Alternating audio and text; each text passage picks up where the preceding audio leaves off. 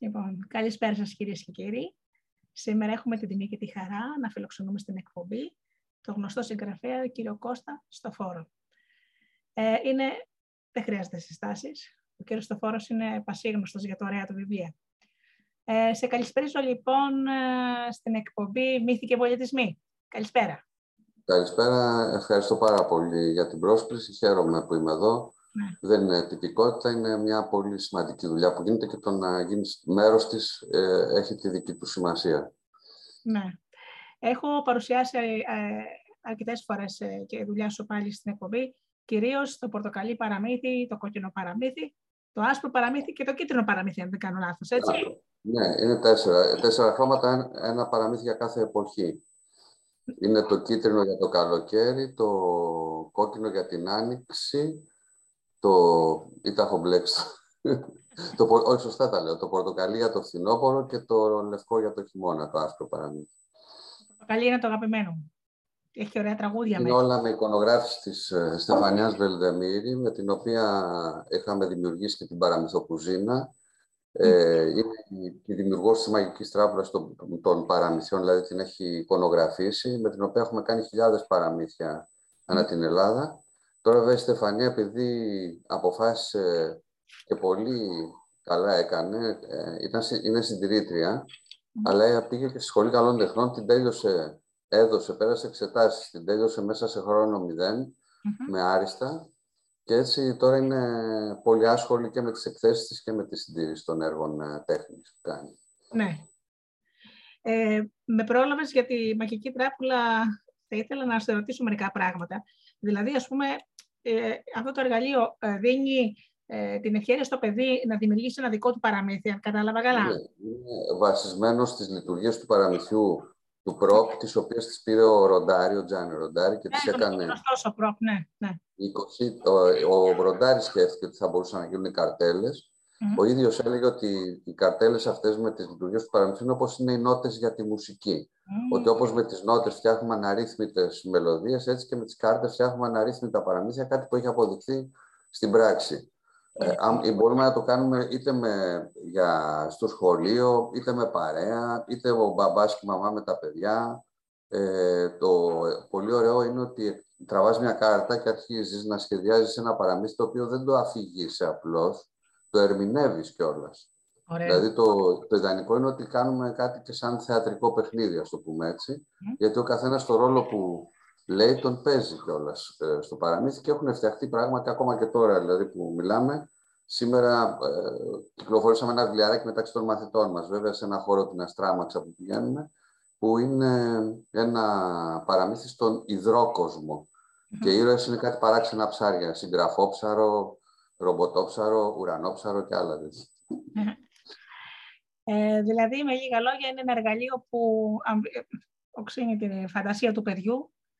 Το χρησιμοποιούν και πολλοί ε, ειδικοί, δηλαδή που το έχουν, έχουν πάρει την τράπουλα αυτή και χρησιμοποιούν και πολλοί ψυχολόγοι, ε, εργοθεραπευτές. Mm-hmm. Ε, τους βοηθάει πάρα πολύ στη δουλειά τους να κάτσουν με το παιδί με το οποίο συζητούν ε, και κάνουν κάποια πράξη, να, είτε ομαδική είτε ατομική, να χρησιμοποιήσουν τις καρτέλες για να δουν πώς δουλεύει η φαντασία του, πώς μπορεί να εκφραστεί, να πούνε πράγματα. Πολλές φορές τα παιδιά μας στέλνουν το μήνυμά τους μέσα από το παραμύθι. Mm-hmm. Δηλαδή δεν είναι απλά ότι φτιάχνουμε ένα παραμύθι και τέλειωσε. Δηλαδή είπαμε μια ωραία ιστορία, αφήσαμε τη φαντασία μας ελεύθερη.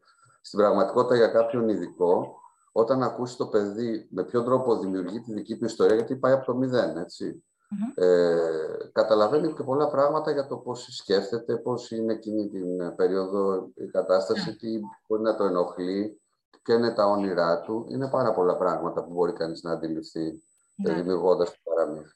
Ωραία. Ε, βέβαια, να επιθυμήσω στους ακροατές μου, έχω κάνει αφιερώματα ότι οι μεγάλοι ψυχοθεραπευτές, όπως ο Ζάκ Σαλόμ και ο Χορχέ Μπουκάη, έχουν συμπεριλάβει στη συνεδρία τους το παραμύθι. Για ενήλικες μιλάμε πάντα. Ναι, βέβαια. Ε, βέβαια, από ό,τι κατάλαβα, η τράπουλα μπορεί να τα χρησιμοποιήσουν και το εσωτερικό μας παιδί. Δηλαδή, εμείς τα παιδάκια που έχουμε περάσει τα 40. Όταν, ε, όταν έχω βρεθεί με ενηλίκους, στην αρχή είναι λίγο διστακτική. Μόλις όμως πάρουν το κολλάγι, είναι χειρότερη από τα παιδιά. Εντός εισαγωγικών χειρότερη. Ναι, ναι, καταλαβαίνω. Δηλαδή, βρίσκουν την ευκαιρία, όπως κάνω και εγώ, ε, μου λένε μερικές φορές τα παιδιά που πάω στα σχολεία, γιατί γράφω βιβλία. Τους λέω: Θέλετε τη σοβαρή εκδοχή ή την uh, πραγματική; Μου λένε την πραγματική. Έλεγα για να ξαναγίνω με παιδί. γιατί ε, και με την τράπουλα, ε, πράγματι, όταν ε, το έχουμε κάνει με ενηλίκους, ε, μερικές φορές όταν κάνω και με παιδιά και είμαστε σε μεγάλη ανοιχτή εκδήλωση και είναι και γονείς μέσα, εντοπίζω εγώ κάποιους γονείς που τους βλέπω ότι θέλουν να παίξουν και αυτοι Και ξαφνικά τους λέω: Για δεν έρχεστε κι εσείς να μας πείτε τίποτα. και βλέπεις ξαφνικά το γονιό, το υποτίθεται σοβαρό, μόλις λύνεται λίγο, ε, να μπαίνει στο ρόλο και να είναι χειρότερος από τα παιδιά. Τι ωραία πράγματα, τι ωραία. Πάρα πολύ ωραία. Δεν και την οικογένεια, έτσι. Αυτό μπορούμε να, εκεί που καθόμαστε, αντί να χαζεύουμε τη, μια εκπομπή στην τηλεόραση, θα, το κάνουμε και αυτό όλα μέσα στο πρόγραμμα είναι. Αλλά μπορούμε και ένα απογευματάκι να πούμε για κάτσε για πάρε τώρα να αρχίσουμε να παίζουμε, να φτιάξουμε μια ιστοριούλα μεταξύ μας ναι. Και μπορούμε να την ζωγραφίσουμε κιόλας. Δηλαδή, ε, μερικές ναι. φορές ε, τα πράγματα. Εγώ το έκανα με τα παιδιά μου τουλάχιστον. Τουλάχιστον εγώ θεωρώ ότι η τηλεόραση είναι τεραστιώδε χάσιμο χρόνο. Ναι. Υπάρχουν χιλιάδες πράγματα που μπορείς να κάνεις. Αν εξαιρέσεις τις ταινίες που τώρα πια υπάρχουν τα μέσα να δεις και ταινία, ε, θέλω να πω σε πλατφόρμες χωρίς να βλέπεις διαφορά. Η Ελλάδα δεν βλέπει τηλεόραση καθόλου νομίζω. Δηλαδή βλέπουν όλοι από τις πλατφόρμες αυτές, είτε είναι η Netflix που είναι δωρεάν, είτε η Netflix πληρώνουν είτε άλλες. Ε, όποιο παιδί ρωτήσει θα σου πει, είδα, εκτός από κάποιες σειρές που έχουν επιτυχία, ε, που αυτές εντάξει παρακολουθούν, αλλά γενικά προτιμούν να δουν γιατί δεν έχει και διαφημίσεις. Εμένα τα παιδιά μου όταν βλέπουν, επειδή δεν έχουμε τηλεόραση στο σπίτι, όπου βρεθούμε τηλεόραση και αρχίζουν διαφημίσεις, λένε Μα τι είναι αυτό το πράγμα τώρα. Δηλαδή, μας κόψαν την ταινία ένα ε, τέταρτο. Ναι, σωστά. Συμφωνώ. Είναι, ε, οπότε, εντάξει, θα δεις ειδήσεις ίσως, αν αντέχεις. Εγώ δεν ε. κάνω, κάνω δίαιτα αρνητικότητα εδώ και 10 ε. χρόνια. Προτιμώ να ακούω από το ραδιόφωνο που είναι πολύ πιο ε, ποικιλία ε, φωνών υπάρχει. Δηλαδή, διαλέγεις το σταθμό και ενημερώνεσαι. Μπορείς μέσα σε μία ώρα να ακούσεις δύο-τρεις σταθμούς και να δεις την οπτική, τη διαφορετική που έχουν. Ενώ η τηλεόραση, όπως ξέρετε, είναι λίγο γέρνη, μονόπλευρο προ κάποια κατεύθυνση. Ωραία. Λοιπόν, σήμερα λοιπόν παρουσιάζω το νέο βιβλίο «Πενελόπη Στοιχείο», όπου ε, είναι, ας το πούμε, τα παιδικά χρόνια της Πινελόπης Δέλτα. Σωστά; Ένα καλοκαίρι της για την ακρίβεια, ε, που το πέρασε πράγματι στοιχείο. Το μεγαλύτερο μέρος του βιβλίου ε, βασίζεται στις ε, πρώτες ενθυμίσεις της Πινελόπης Δέλτα, δηλαδή στο ημερολόγιο της. Ε, αλλά έχω βάλει βέβαια και πολλά στοιχεία μυθοπλασίας. Ε, πάντως, σε, στο 80% είναι ακριβή τα πράγματα σε σχέση με την Πινελόπη Δέλτα, τουλάχιστον όπως τα διηγείται η ίδια. Ναι. Ε, η μεγάλη τύχη που είχα, ε, ή, ή, όχι τύχη, η έρευνα, είναι ότι ε, την χρονιά που πήγε η Πινελόπη Δέλτα στοιχείο, ε, κυκλοφόρησε στο εξωτερικό το βιβλίο του μεγάλου βυζαντινολόγου Καρλ Κρουμπάχερ με το ταξίδι του στην Ελλάδα. Mm-hmm. Ένας σταθμός μεγάλος ήταν και στοιχείο. Το αποτέλεσμα ποιο είναι, ότι εγώ έχω ε, μια εικόνα για τυχείο της εποχής ακριβώς που πήγε η Πινελόπη Δέλτα από τον πιο ε, αξιόπιστο μάρτυρα. Ναι. Πώς ήταν τα χωριά, πώς ήταν η πόλη, πώς νιώθαν οι Έλληνες, τι είχε μείνει από την τουρκοκρατία. Σκεφτείτε ότι μιλάμε για πολλά χρόνια μετά τη σφαγή της Χίου και ναι. όταν ο Καρλ Κρουμπάχερ πάει σε ένα χωριό λίγο απομονωμένο και τα παιδιά βλέπουν ξένο, φεύγουν από το σχολείο τρομαγμένα θεωρώντας ότι μπορεί να είναι Τούρκος.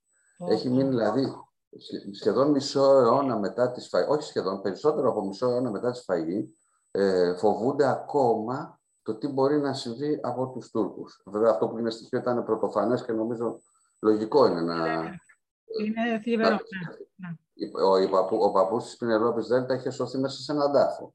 Ε, αφηγείται ίδια σε ενθυμίσεις στην ιστορία που της είπανε με μια μητέρα που παραλίγο να σκοτώσει το μωρό της γιατί άρχισε να κλαίει και λένε άλλη σκότωσέ το γιατί πνίξει το γιατί θα μας πάρουν ήδη Τούρκοι και θα μας σκοτώσουν όλοι. Ναι. Υπάρχουν, ε, ε, ε υπάρχουν συγκλονιστικά Φοβερά πράγματα, ναι μαρτυρίες και πραγματικές, όχι υπερβολές. Δηλαδή, αυτά που λέγονται για τη σφαγή της Χίλου δεν υπάρχει τίποτα το υπερβολικό και τίποτα το για να κάνουμε εμείς προπαγάνδα. Και βέβαια, αναφέρομαι μέσα, έχω βάλει τον περίφημο πίνακα των Τελεκρουά ε, ναι. τη σφαγή της Χίλου, που νομίζω ότι λειτουργήσε σαν 500 ε, εκατομμύρια φυλέ. Ναι. Αυτός ο πίνακας. Και, και βέβαια, οι Τούρκοι, υποθέτω, οι Οθωμανοί μάλλον τότε, αν ήξεραν τον αντίκτυπο που θα είχε σφαγή τη Χίου και η άλωση του Μεσολογγίου και με την ηρωική έξοδο, ίσως να είχαν αφήσει και, και τυχαίο και το Μεσολόγγιο. Ε, νομίζω ότι τους γύρισε αυτή η αγριότητα και η βαρβαρότητα, τους γύρισε μπούμεραν ε, στους Οθωμανούς εκείνη την εποχή. Ναι, ναι, υπήρχε και στο Ντολακρουά, εγώ κατάγομαι από το Μεσολόγγι. Mm. Ε, υπήρχε και στο Ντολακρουά, βρίσκονται στο μουσείο που, το οποίο στεγάζεται στο Δημαρχείο, ε, που παρόλο που είμαι από εκεί, ε, όποτε πάω επίσκεψη στην πατρίδα μου, δεν χάνω ευκαιρία να πάω να, να τους ξαναδώ, γιατί είναι πραγματικά έργα τέχνης. Γίνεται μια μεγάλη κίνηση, το έμαθα χθες που ήμουν καλεσμένος ε, στο πρώτο πρόγραμμα στην εκπομπή της Βασιλείας της Ζεργού. Mm. Ενημερώθηκα ότι γίνεται μια μεγάλη κίνηση από την τοπική αυτοδιοίκηση της Χίου να έρθει για κάποιο διάστημα ο αυθεντικός πίνακας ε, του Ντελακρουά με τη σφαγή στοιχείου στοιχείο. Oh, ε, ελπίζουν ότι θα εισακουστούν από τους Γάλλους, οι οποίοι δείξανε και σε άλλη περίπτωση ότι είναι πρόθυμοι να κάνουν κάτι τέτοιο, όχι να μας το δώσουν για πάντα φυσικά, αλλά να μοιραστούν ε, το, ε, κάτι τέτοιο με την Ελλάδα. Ε, ελπίζουμε ότι θα ευοδοθεί. Ε, κάτι πρέπει να κάνουν και αυτοί εδώ που τα λέμε. Μας έχουν πάρει την Αφροδίτη τόσα χρόνια. Ναι. Σωστά. Ε, να ρωτήσω κάτι. Ε, τα, ε, μια πληροφορία την οποία μου διαφεύγει όλα σου, τα βιβλία έχουν εκδοθεί από τις εκδόσεις κέντρος. Ε, τα, ε, όχι όλα. Έχω... Πέραν από τα δωρεάν ενώ τα διαδικτυακά Έχω συνεργαστεί με δύο, με περισσότερους εκδοτικούς οίκου. Υπάρχουν τα βιβλία διαγωνή που έχουν βγει από τις εκδόσεις κριτική. Mm-hmm. Υπάρχουν τα τρία βιβλία που είναι από τις εκδόσεις Μίνωα, που είναι με τις λογοτεχνικές εξερευνήσεις και με τη μυστική αποστολή. Δηλαδή, πάλι ταξίδια στην Ελλάδα με περιπέτειες είναι. Αλλά η μεγάλη σειρά, η αλήθεια είναι ότι είναι από τον κεντρο mm-hmm. ε, με, με, πρώτο βιβλίο το κώδικα της Λέρου και ακολουθούν όλα τα υπόλοιπα. Βέβαια, η Πινελόπη στοιχείο είναι εκτός σειράς. Πρώτο βιβλίο της, των περιπετειών των παιδιών αυτών που είναι μετά στον κώδικα της Λέρου, στην πέμπτη πόλη των Δωριών κτλ. Έχει και δοθεί από το Επτάμενο Κάστρο και λέγεται Η Κούπα του Πτολεμαίου, περιπέτεια στο Πόρτο Ράφι. Ναι. Οπότε, και παλιότερα όταν ήμουν πιο νέος είχα εκδοθεί κάποια βιβλία μου για ενηλίκους από άλλους εκδοτικούς οίκους, οπότε έχω αρκετές συνεργάσεις και βέβαια έχω συμμετάσχει σε πολλούς ε, συλλογικούς τόμους που τώρα δεν υπάρχει λόγος να τα αναφέρουμε, με διάφορους εκδοτικούς οίκους και με διάφορες ε, θεματολογίες. Ναι. Η αλήθεια είναι, είσαι πολυγραφότατος και είναι πολύ ωραίο. Ε, ένα που μου έχει κάνει εντύπωση είναι ο χαμένος μύθος του Εσώπ. Ναι, αυτό είναι από τις εκδόσεις Μήνας ναι. και είναι ε, μια περιπέτεια στη Σάμο. Mm-hmm. Ήδη του ίδιου ήρωε συναντάμε και στο πιο καινούριο μου βιβλίο που βγήκε από το μήνα, που είναι το Μυστήριο στο Μαντίο των Δελφών. Ναι. Είναι η Ρόδη και ο Λικούργος ε, στο χαμένο μύθο του Εσώπου βάζω μέσα μια προσωπικότητα που για μένα ήταν ε, ε, κορυφαία της Επανάστασης του 21. Εγώ τον Λικούργο λογοθέτη, τον ήρωα της ΣΑΜ, τον τοποθετώ λίγο πάνω από τους υπόλοιπους. Γιατί θα μου πείτε τώρα, δεν είμαι σαμιώτης, οπότε μπορώ να εκφραστώ ελεύθερα. Κανονικά, ω ρουμελιώτης, θα έπρεπε να πω τον Καραϊσκάκη, τον Ανδρούτσο κτλ. Ε, τους οποίους όντως εντάξει, δεν, δεν μπορεί κανείς να αμφισβητήσει την ε, τεράστια συμβολή τους. Αλλά ο Λικούργος Λογοθέτης ποια είναι η διαφορά; Ότι δεν ήταν ελαίο Θεού ηγέτης, ούτε αυτό ανακηρύχθηκε ηγέτης. Mm-hmm. Ο Λικούργος Λογοθέτης Σάμο λειτουργούσε καθαρά με άμεση δημοκρατία. Ε, καθιέρωσε συνελεύσεις του λαού και αυτοί αποφάσισαν το τι θα, ποια πολιτική θα ακολουθηθεί. Mm-hmm. Ε, μάλιστα, κατάφερε να αποσοβήσει δύο φορές τη εισβολή των Τούρκων και όποιος ξέρει που είναι η Σάμος, ήδη στο χάρτη, είναι το πιο κοντινό σημείο με την Τουρκία. Ε, υπάρχει ένα σημείο στη Σάμο που ακόμα και εγώ που δεν είμαι αθλητής θα μπορούσα ίσως να πάω κολυμπώντας απέναντι. Φανταστείτε λοιπόν ότι κατάφερε δύο φορές. Βέβαια, ε, πολλοί θεωρούν ότι είναι εν μέρη υπόλογος και είναι εν μέρη υπόλογος για τα όσα έγιναν στοιχείο, γιατί ξεσήκωσε τους χιώτες. Mm-hmm. Ήρθε σε σύγκρουση με το χιώτη καπετάνιο τον Μπουρνιά. Ε, τώρα ποιος από τους δύο έφταιγε αυτό θα μας το πείουν οι ιστορικοί καλύτερα. Πάντως το γεγονός είναι ότι η εξέγερση στοιχείο προκάλεσε την οργισμένη αντίδραση των Τούρκων και κατά πολλούς θεωρείται, ίσως και γι' αυτό δεν τον έχουμε τόσο πολύ όσο θα είχα, έχουμε τον Κολοκοτρόνη, τον Παπαφλέσα ναι. και άλλους είδε, επειδή του, πολλοί του λένε, τον κατηγορούν ότι ε, είχε ευθύνη για αυτό που έγινε. Ναι. Βέβαια την ευθύνη έχει αυτός που σφάζει, όχι αυτός που κάνει εξέγερση εναντίον των Οθωμανών, αλλά πάντως ε, έχει ευθύνη γιατί ε, ίσως δεν ήταν όριμες συνθήκες στοιχείο για αυτό που, που έγινε, ας πούμε. Ε, η ιστορία το λέει ότι υπήρξαν πολλές εξαιρεκές, τις οποίες βουτήχθηκαν στο αίμα. Ναι. Νομίζω ότι... Στην Γκάστα, ας πούμε, στα ψαρά. Ε, ναι. Ε, αλλά εκεί νομίζω... δεν έπαιξε κανένα λικούργος λογοθέτηση, οι άνθρωποι εξεγέρθηκαν και πληρώσανε πάρα πολύ ακριβά και η πολύ άγνωστη ε, στους περισσότερους φαγή της Σαμοθράκης. Ε, το, ό,τι έγινε στην Κάσο, στα ψαράκια στοιχείο έγινε και στη Σαμοθράκη, αλλά πολλοί δεν το γνωρίζουν αυτό. Ναι. Η Σαμοθράκη σχεδόν ε, δεν έμεινε Έλληνας για Έλληνα. Ε, αλλά επειδή είναι ίσως στην περιοχή εκείνη, μου φοβάμαι ότι λειτουργούμε στην Ελλάδα λίγο. Νομίζουμε ότι η Ελλάδα είναι η Πελοπόννησος, η Ρούμελη και η Θεσσαλία και κάποια από τα νησιά, αλλά είναι και η Θράκη. Ναι.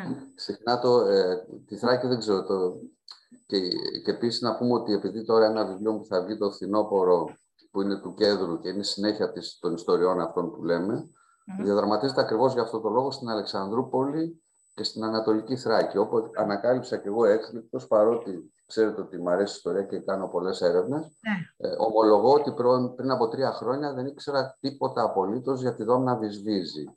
Mm-hmm. Ε, τα ανακάλυψα από ένα βιβλίο, από τις εκδόσεις Αρτέων που είχαν ένα, μια μεγάλη αναφορά και μετά από εκεί πήγα και διάβασα πολύ περισσότερα πράγματα ε, και σήμερα θεωρώ ότι η Δόμνα Βυσβίζη είναι η σάξια της Μπουμπουλίνας, αλλά ήταν και αυτή από την Ανατολική Θράκη, από την Ένω και μάλιστα έδωσε τα πάντα. Σκεφτείτε ότι η Μπουμπουλίνα ή άλλες ηρωίδες της Επανάστασης που ήταν σε κοντινές περιοχές είχαν τη δυνατότητα να πάνε πίσω στο σπίτι τους. Mm. Βέβαια, βρήκε τραγικό θάνατο η Μπουμπουλίνα, αλλά πάντως ήταν οι σπέτσε δίπλα. Η Δόμνα Βυσβίζη άφησε τα πάντα πίσω της. Και, και έχασε τα πάντα πέθανε πάμφτωχη. Ναι. Έχασε τα πάντα. Κι όμως οι Θρακιώτες φυσικά την ξέρουν και την τιμούν και στην Αλεξανδρούπολη υπάρχει το αγαλμά της και υπάρχει η εταιρεία των ενητών και ε, εκεί πέρα οι άνθρωποι ξέρουν πάρα πολύ καλά ποια ήταν η Δόμνα Βυσβίζη. Αλλά εμείς εδώ πέρα οι Ελλαδίτες έχουμε υπερτιμήσει το τι κάναμε, κάνανε δικοί μας πρόγονοι, γιατί και εγώ είπα από τη Ρούμελ είμαι, Υπερτιμούμε το τι κάναμε εμείς και αγνοούμε συχνά το πόσο δύσκολο ήταν αυτό που κάνανε οι Θρακιώτες και οι Μακεδόνες. Που εξεγέρθηκαν και πληρώσαν πολύ ακριβά, ήταν μέσα στο στόμα του λύκου. Ναι. Εδώ ήταν μέχρι να φτάσουν οι Τούρκοι εδώ πέρα, έπρεπε να περάσουν από τα 40 κύματα. Από τον Ανδρούτσο, από τον Καραϊσκάκη, από τον Διάκο, από τον Κολοκοτρόνη. Ε, μέχρι να φτάσουν κάτω στην Πελοπόννησο, του αποδεκατίζαν οι κλέφτες οι Έλληνες. Ναι. Αλλά η, όταν είσαι δίπλα ακριβώς στην Κωνσταντινούπολη, τα πράγματα είναι πολύ δύσκολα. Και τώρα δεν την ήξερα για τη Δόμνα. Η αλήθεια είναι από τα λόγια σου και μόνο ήδη τη θαυμάζω. Μου αρέσουν αυτές οι γυναίκες. Μου αρέσουν δηλαδή οι άνθρωποι που, πώς το λένε, και είναι τα πλοία της επιστροφής. Έκανε κάτι εκπληκτικό. Μπήκε στο καράβι μαζί με τον άντρα της, τον Αντώνη Βυσβή και τα παιδιά της. Οι γονείς της ήταν κάθετα αντίθετοι. Mm. Αυτή όμως δεν λογάριασε τίποτα. Στους πολέμους, μέσα στις μάχες, στις ναυμαχίες, ήταν όλη η οικογένεια Βυσβή μέσα. Μάλιστα ο άντρας της σκοτώθηκε κάτω από παράξενες συνθήκες και πολλοί λένε ότι μάλλον τον σκότωσαν δικοί μας. Oh. γιατί ήταν φίλος με τον Οδυσσέα Ανδρούτσο και πήγανε, τον πιάσανε να, να σκοτώσουν τον Οδυσσέα Ανδρούτσο.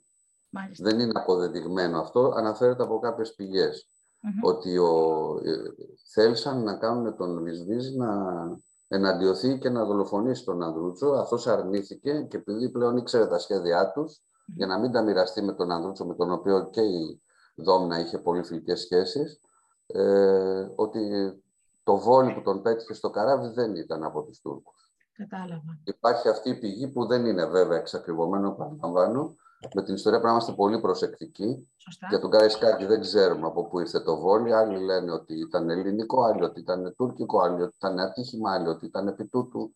Δεν μπορούμε να ξέρουμε, δεν ήμασταν εκεί, δεν, δεν υπάρχουν κάμερες να καταγράψουν. Ε, το, εγώ πάντως το πιστεύω. Γιατί...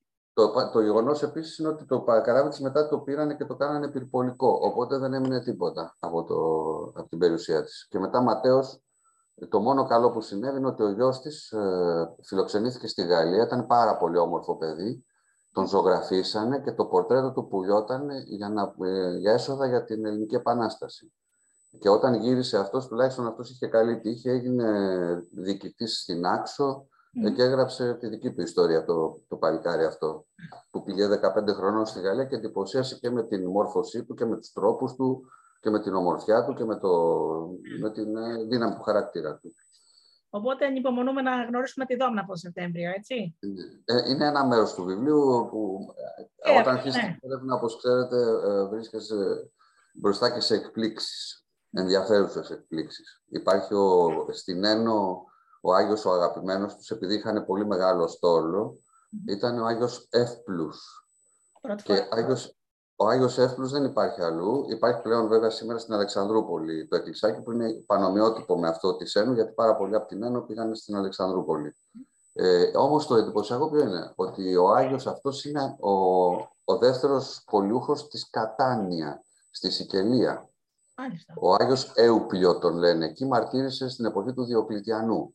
Και στην Κατάνια οι δύο πολιούχοι είναι η Αγία Άγκατα, η Άγκαθα όπως τη λέμε εμείς, και ο Έουπλιο ή Εύπλους, όπως τον ε, λέμε εμείς στα ελληνικά.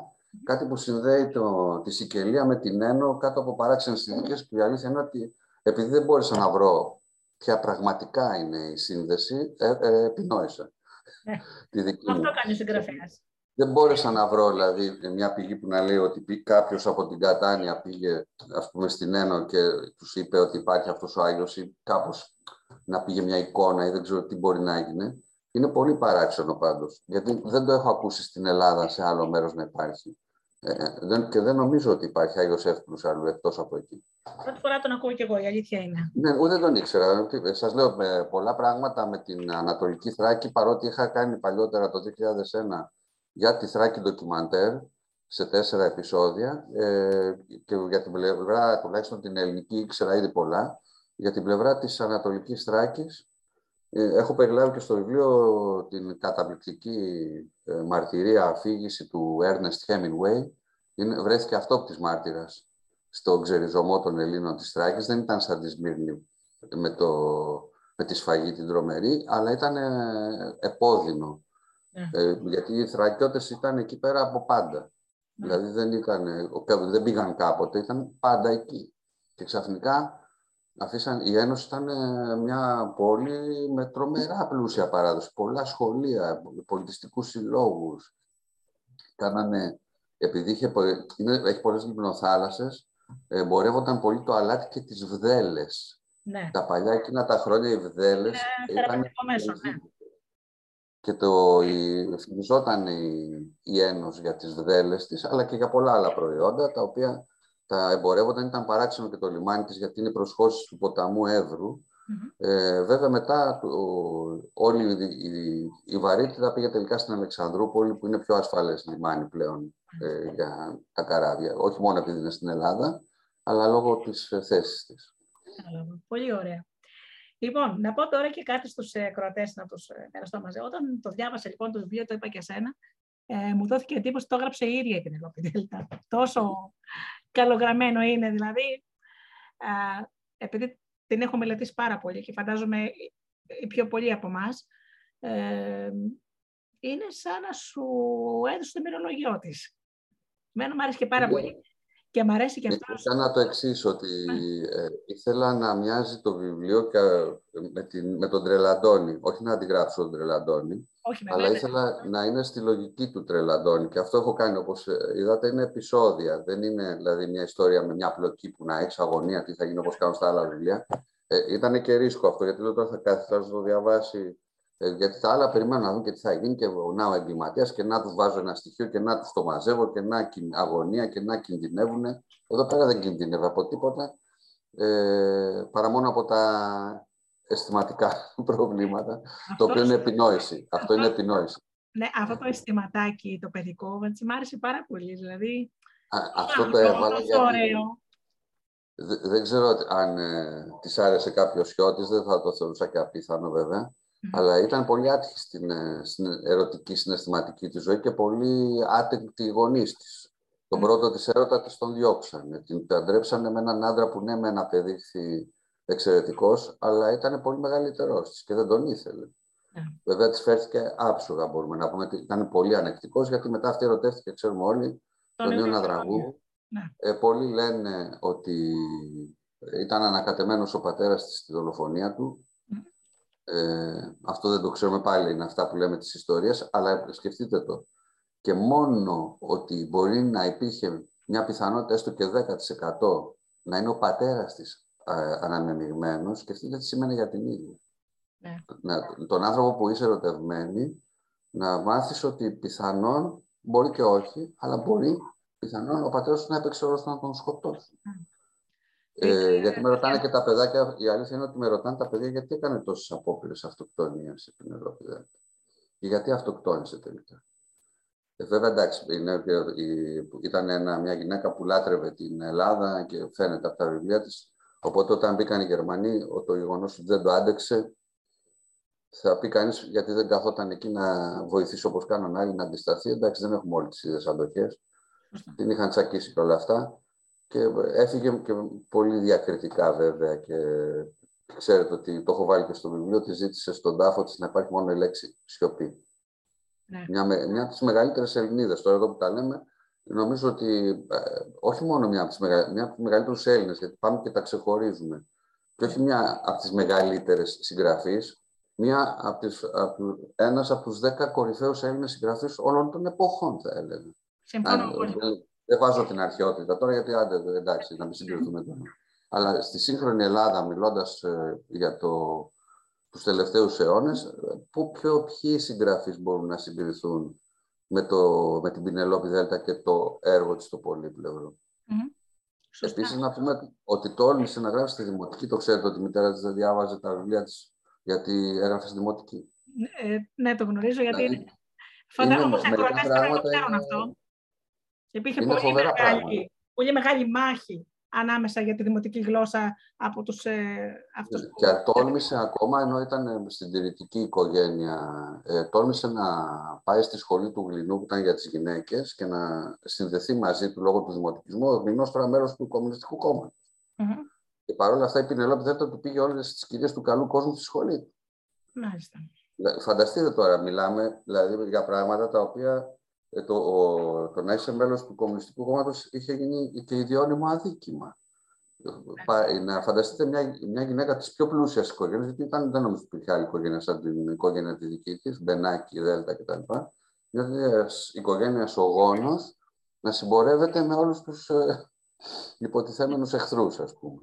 Βέβαια, όταν μιλάμε για προσωπικότητες, τώρα Ρόζα Εμβριώτη, Δημήτρης Μιλινό και όλοι οι άλλοι που εντάξει τώρα. Μόνο σε, ο πολύ μεγάλος φανατισμός μπορεί να σε κάνει να τους βλέπεις ως εχθρούς τους ανθρώπους. Η αλήθεια είναι ότι χρωστάμε πάρα πολλά σε αυτούς τους ανθρώπους. Το ζήτημα είναι ότι ε, οι νέοι δυστυχώς δεν τα ξέρουν αυτά τα πράγματα. Και νομίζω Αυτό ότι είναι που προσπαθούμε να, άμα τους κεντρήσει, ε, ε, εγώ νομίζω ότι είμαστε και λίγο καμιά φορά με τα παιδιά, γιατί εγώ ξέρετε ότι συναντιέμαι με παιδιά όλων των ηλικιών, τους υποτιμάμε λιγάκι. Ναι. Ε, και επί, επίσης, ε, για αυτά που τους κατηγορούμε φταίμε εμείς. Ναι. να προσθέσω. Γιατί, κάτσα, γιατί, δεν κάνουν, γιατί να μην κάνουν στο δημοτικό, αντί για κάτι άλλο, όλο τον τρελαντώνει ως βιβλίο, ως ανάγνωσμα ή το παραμυθικό όνομα. Γιατί να, πρέπει να διαβάζουν κάτι αποσπάσματα από εδώ και από εκεί, που δεν βγάζουν καμία άκρη και να μην γοητευτούν από, από κάτι, από ένα βιβλίο. Όλοι εμείς συγγραφείς που υποστηρίζουμε ότι στο σχολείο έπρεπε να γίνονται ολόκληρα βιβλία και όχι κομματάκια. Ναι. Οπότε, άμα μπορεί, και όχι εντάξει, και επίσης να πω ότι στις βιβλιοθήκες, στις δημοτικές και τις άλλες, τα περισσότερα παιδιά, το έχω συζητήσει με βιβλιοθηκάριους, δανείζονται βιβλία ξένων συγγραφέων δεν έχω αντίρρηση από τη μια, γιατί λέω εντάξει, όλος ο πλανήτης έχει βγάλει χιλιάδες, εκατομμύρια αξιόλογα βιβλία. Αλλά εμείς εδώ πέρα για να μάθουμε σωστά τη γλώσσα μας, ειδικά μα είμαστε παιδιά, αλλά και ενήλικες. Ε, είναι πολύ σημαντικό να διαβάσουμε καλούς Έλληνες Ε, ε, το εμπλούτο τώρα από τις γλώσσες που έχει ο Μυριβίλης, ας πούμε, ή η Πινελόπη Δέλτα ή η Άλκιζε ή η Ζορσαρή, δεν θα το βρούμε σε ένα μεταφρασμένο έργο όσο κορυφαίος και να είναι ο μεταφραστής. Ξέρεις, ε, είχα διαβάσει κάτι πολύ ωραίο για αυτό που λες. Λένε ότι, έλεγε λοιπόν, δεν θυμάμαι που το διάβασα όμως, ότι πρέπει να διαβάζουμε τους Έλληνες συγγραφείς γιατί ζούμε κάτω από τον ίδιο ήλιο. Ναι, και αυτό. Ε, αλλά εγώ, το, εγώ δεν μπαίνω μέσα στο, ε, καθόλου στο μεταφορικά, βέβαια, στο θέμα, καθόλου το ξεχνάω. Ας, ξεχνάω το ελληνικό και αυτά. Μιλάω καθαρά για γλώσσα. Άμα δεν διαβάσεις το Μυριβίλι, άμα δεν διαβάσεις τον Καζατζάκη, Δηλαδή, ε, μπορεί να, να μην καταλαβαίνουν και όλα μερικά πράγματα, αλλά ε, μου έλεγε μια ψυχολόγος παλιά που έγραφα τα βιβλία για γονείς και τα λοιπά. Και της είχα πάρει μια συνέντευξη, μου λέει: Ξέρετε, ότι πρέπει να διαβάζετε ποιήση στα παιδιά. Λέω: Το παιδί μου είναι δύο ετών. Ναι, μου λέει: Να διαβάζετε ποιήση. Λέω: Ποιήση στο παιδί δύο ετών. Μου λέει: Ναι, δεν θα καταλάβει τίποτα. αλλά θα ακούει τον ήχο της φωνής σας και θα ακούει τον ρυθμό της γλώσσας και της λέξης. Αυτό που θα κάνετε, μου λέει, από δύο ετών και θα το συνεχίσετε, που θα διαβάσετε ποίηση, μου λέει στα παιδιά, και δεν μου πήρε απλά λογοτεχνία, μου είπε ποίηση. Επειδή ξέρετε ότι έχουμε τους κορυφαίους βέβαια. Ε, μου λέει θα διαβάσετε ποίηση και θα δείτε το αποτέλεσμα. Είναι, ε, σκεφτείτε το αυτό. Δηλαδή, αντί να κάνουμε κάτι άλλο, να διαβάσουμε στα παιδιά να ακούσουν Ρίτσο, να ακούσουν τον Ελίτη, να ακούσουν τον Σεφέρι, τον Καβάφη. Άμα το ακούνε αυτό και με έναν ωραίο τρόπο από τους γονείς, είναι και ωραία εξάσκηση για τους γονείς, να μάθουν να μιλάνε σωστά, να διαβάσουν ε, ποίηση. Ε, μένουν αυτά. Τίποτα δεν πάει χαμένο. Εδώ λένε βάζεις, να βάλεις μουσική όταν είναι έγκυος η γυναίκα να ακούει, να βάλεις κλασική μουσική και ότι αυτό παίζει ρόλο. Μπορεί να παίξει το χιλιοστό του ή το εκατομμυριστό του εκατομμυριωστού. Ναι. Εδώ, Αλλά από το, να, από το να ακούει η μαμά ε, ξέρω τι, σκυλάδικα, νομίζω ναι. θα είναι πολύ διαφορετικό. Αυτό ακριβώς ε, απάντησα σε μια κυρία, ε, νομίζω στο οποίο έχω ε, μια λίστα email που τους στέλνω παραμύθια και μου λέει Είμαι έγκυος, μου λέει η κυρία, και έχω δύο παιδάκια. Λέω, θα τα ακούς και εσύ τα παραμύθια, γιατί το μωρό ακούει. Μπορεί να μην καταλαβαίνει, αλλά ακούει το ρυθμό της φωνής ε, της μητέρας συνήθως. Είναι η πρώτη φωνή που αναγνωρίζει το βρέφος. Τη φωνή του πατέρα, νομίζω, την, ε, αν θυμάμαι καλά, την αναγνωρίζει από τις 40 μέρες και μετά. Αυτό που θυμά το, το βρέφος ξέρει τη, τη, τη φωνή της μάνας. Ναι. Και παίζουν ρόλο όλα αυτά, έτσι. Ναι. Λοιπόν, όσο λοιπόν αφορά το βιβλίο, α, καταρχήν μου αρέσει πάρα πολύ το τόσο απλό και ωραίο εξώφυλλο της Γιώτας Κοκόσια. Ε, και όλοι οι αυτό δεν το είπαμε, γιατί αυτό είναι το μισό βιβλίο στην πραγματικότητα. Ε, όταν ε, ψάχναμε ποιος θα είναι ο εικονογράφος ε, και μας έστειλε τα ε, σχέδια μου, την πρότεινα βέβαια από τον, ε, από τον κέντρο η διευθύντρια του παιδικού βιβλίου, ε, μου λέει είναι πάρα πολύ καλή, μου λέει μου φαίνεται ότι ταιριάζει απόλυτα. Ωραία, τις, δίνουμε, τις δίνει κάποιες οδηγίες, μου έρχονται τα πρώτα σχέδια, τα ανοίγω με λίγο άγχος, γιατί λέω τώρα άμα δεν είναι καλά τι κάνουμε; Και τα ανοίγω και τρελαίνομαι, τη το είπα και της ίδιας, της λέω είναι σαν να μπήκες στο μυαλό μου μέσα. Σαν να μπήκε στο μυαλό μου και να πει τι θέλει ο στο να, ποια εικόνα ακριβώς θέλει να υπάρχει στο βιβλίο και πώς να είναι σχεδιασμένοι οι ήρωες και πώς να είναι τα πρόσωπα και τι ακριβώς να εικονογραφήσω από αυτά που γράφει ε, λέω, ε, δεν θα μπορούσα και, δηλαδή να της μίλαγα όλη μέρα και να της έλεγα κοίτα στη σελίδα τάδε να βάλεις αυτό και να είναι έτσι και να είναι αλλιώς και να είναι από εκεί, δεν θα είχε γίνει ποτέ καν αυτό που έχει κάνει. Και πάντα το λέω και στα παιδιά που κάνω εργαστήριο. Στην προ... Μια από τις πρώτες εικόνες είναι η Πινελόπη που βλέπει τον πίνακα του Ντελακρουά. Ναι. Δεν βλέπουμε τον πίνακα του Ντελακρουά, βλέπουμε ένα κορίτσι να κοιτάει και με πέντε απλές γραμμές και τρεις κουκίδες έχουμε καταλάβει όλο το θέμα. Αυτό για να το κάνεις, αυτά τα λέει ο Πικάσο, ότι με μια γραμμή μπορείς να κάνεις τα πάντα. Εδώ πέρα η Γιώτα Οικοκώση στο... με την εικογράφηση αυτή έδειξε ότι με την πιο απλή γραμμή και με ένα χρώμα μόνο, γιατί μόνο ένα χρώμα έχουμε. Ε, το είδα, είναι ασπρόμαυρο και κόκκινο. Κοκκινό-πορτοκαλί. Είναι το ναι. χρώμα είναι κάπου ανάμεσα στους λαλάδες, τους χιώτικους και στα χιώτικα μανταρίνια. Ναι. Το διάλεξε και αυτό το διάλεξε με Σοφία η κυρία Κοκόση. Ε, είναι, συνδέει τα δύο πράγματα για τα οποία, όπως έχω πει άλλη φορά, ε, είναι οι, οι δύο δευτερεύοντες λόγοι για τους οποίους έγραψα το βιβλίο. Δηλαδή το χιώτικο μανταρίνι και οι λαλαδες Οι λαλάδες, επειδή μπορεί να μην ξέρουν κάποιοι τι είναι, είναι η χιώτικη τουλίπα που είναι κόκκινη. Ναι. Εγώ είχα ακούσει για τις τουλίπες τις χιώτικες από τον πατέρα μου, ο οποίος ήταν καθηγητής Ιωπωνικής και έλεγε ότι πιθανότατα οι τουλίπες της Ολλανδίας ε, προέρχονται από αυτές. Ναι. Ε, λοιπόν, όμως πάω να παρουσιάσω ένα βιβλίο στοιχείο σε ένα χώρο και είναι στολισμένος με λουλούδια, κόκκινα. Τα βλέπω, τρελαίνω, μου λέω, τι είναι αυτά; Μου λένε, αυτό είναι λαλάδες. Α, λέω, αυτές είναι. Ναι, μου λένε. Λέω, και είναι η εποχή της, μου λένε, ναι, θα σε πάμε αύριο. Και με πάνε στον κάμπο της Χίου, σε ένα κατακόκκινο χαλί με αυτές τις τουλίπες και έχω τρελαθεί. Δηλαδή, και ήταν σίγουρο ότι κάποια στιγμή κάποτε κάπου θα το βάζα όλο αυτό. Ναι. Και το επόμενο που γίνεται την ίδια εκείνη μέρα στον κάμπο της Χιού Άνοιξη είναι ότι ε, περνάμε έξω από ένα αρχοντικό και μας έρχεται μια τρομερή μυρωδιά Και ακολουθούμε τη μυρωδιά, περνάμε τη μεγάλη πύλη του αρχοντικού. Δεν ξέρω αν ποιος δεν έχει πάει στοιχείο, δεν καταλαβαίνει γιατί μιλάμε. Τώρα μιλάμε για αρχοντικά σαν την Τοσκάνη. Για αρχοντικά των Βενετών, απίστευτα. Ναι. Περνάμε την πύλη και η μυρωδιά γίνεται όλο και πιο έντονη και φτάνουμε σε ένα εργαστήριο που φτιάχνανε γλυκό κουταλιού μανταρίνι και ξεφροντίζαν τα μανταρίνια. Σκεφτείτε τώρα ότι η μυρωδιά ήταν στα 200 μέτρα, έτσι. Δηλαδή, ναι. καθάριζαν αυτή το μανταρίνι έξω και όχι σε κάποιο. Δηλαδή, ήταν μέσα στο μια πολυκατοικία να πει σου ήρθε η μυρωδιά. Έξω στην, ε, στη φύση και να σου έρχεται η μυρωδιά και να λες τι είναι αυτό το καταπληκτικό πράγμα που μυρίζει. Και ήταν το χιώτικο μανταρίνι. Και μετά διάβασα ότι αυτή είναι η εκδοχή της οικογένειας, βέβαια, της Πινελόπη Δέλτα. Άλλοι δεν το δέχονται.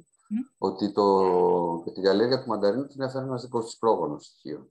Ναι. Είχαν κάποιο πρόβλημα με τα εσπεριδοειδή κάποια στιγμή και στο πλαίσιο αντιμετώπισης και νέων καλλιεργιών έφερε, λένε, η οικογένειά αυτή λέει ότι έφεραν το μανταρίνι στοιχείο. Ναι. Μπορεί να είναι αλήθεια κιόλας. Δηλαδή κάποιος το έφερε οπωσδήποτε πιθανότατα δεν είναι καθόλου απίθανο να είναι αυτή η οικογένεια, γιατί ήταν και από τις μεγαλύτερες της Χίου. Ναι. Ε, και νομίζω ότι και η μαστίχα δεν, δεν είναι σε κανένα... Φυτρώνει και άλλο, αλλά δεν, πουθενά δεν έχουν καταφέρει. Οι Τούρκοι εννοείται ότι έχουν προσπαθήσει να κάνουν ε, ναι. μαστίχα δική τους, αλλά δεν. Ε, είναι μικροκλίμα. Αυτό μου το έλεγε, όπως είπα ο πατέρας μου που ήταν καθηγητής στη γεωπονική, μου το έλεγε και για άλλα προϊόντα. Μου λέει: Υπάρχουν πολλά προϊόντα που ό,τι και να κάνεις. Μου λέγε για το προσούτο της Πάρμας.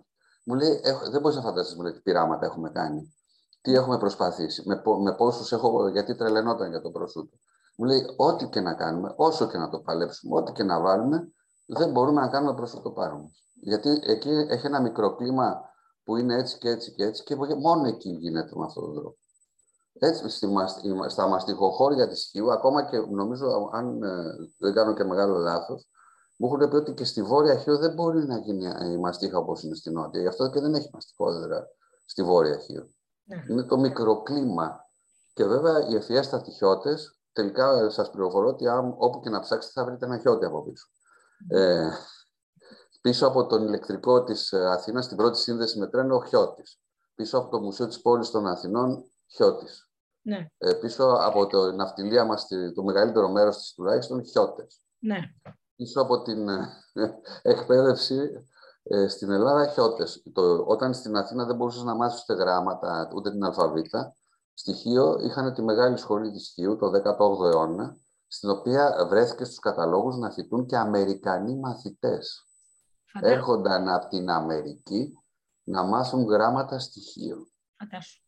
Είχε εργαστήρια φυσικής και χημίας που τα σχολεία τα σήμερα, σημερινά δεν, δεν τα έχουν είχε τις συμβουλές του Κοραή και την βιβλιοθήκη. Ο Κοραής έλεγε ότι σχολείο χωρίς βιβλιοθήκη είναι σαν να μην υπάρχει.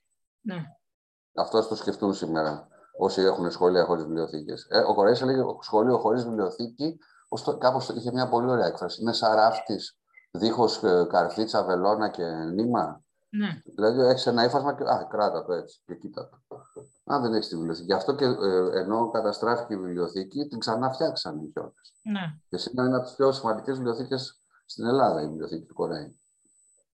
Άμα πάτε εκεί θα, και δείτε τα βιβλία, την εκπληκτική διευθύντρια που έχει βεβαίως η βιβλιοθήκη, αλλά είναι η δουλειά που έχει γίνει σε βάθος χρόνου. Δεν είναι κάτι που έγινε χτες. Mm-hmm. Γι' αυτό οι χιώτες που διέπρεπαν στο εξωτερικό ήταν ε, τοπικιστές με την καλή έννοια και θέλανε χιώτες δίπλα τους. Αλλά για να έρθουν δίπλα τους οι χιώτες στο Λονδίνο και στο Παρίσι και εδώ και εκεί, έπρεπε να είναι μορφωμένοι.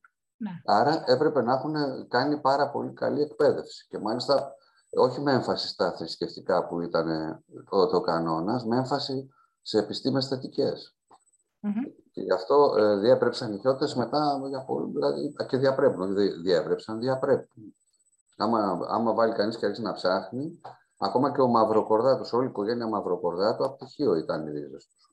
Οι γεμόνες της Μολδοβλακίας, περισσότεροι είχαν ρίζες χιώτικες και ναι. πολλά ακόμα. Και πολλά που έχουν γίνει στη Σύρο πάλι ε, οφείλονται σε χιώτες με την έννοια ότι πολλοί πρόσφυγες της σφαγής πήγαν στη Σύρο. Το Λουκούμι, ας πούμε, το Συριανό, θα απογοητεύσω τους Συριανούς φίλους, είναι οι ρίζες που βρίσκονται στη Χίο.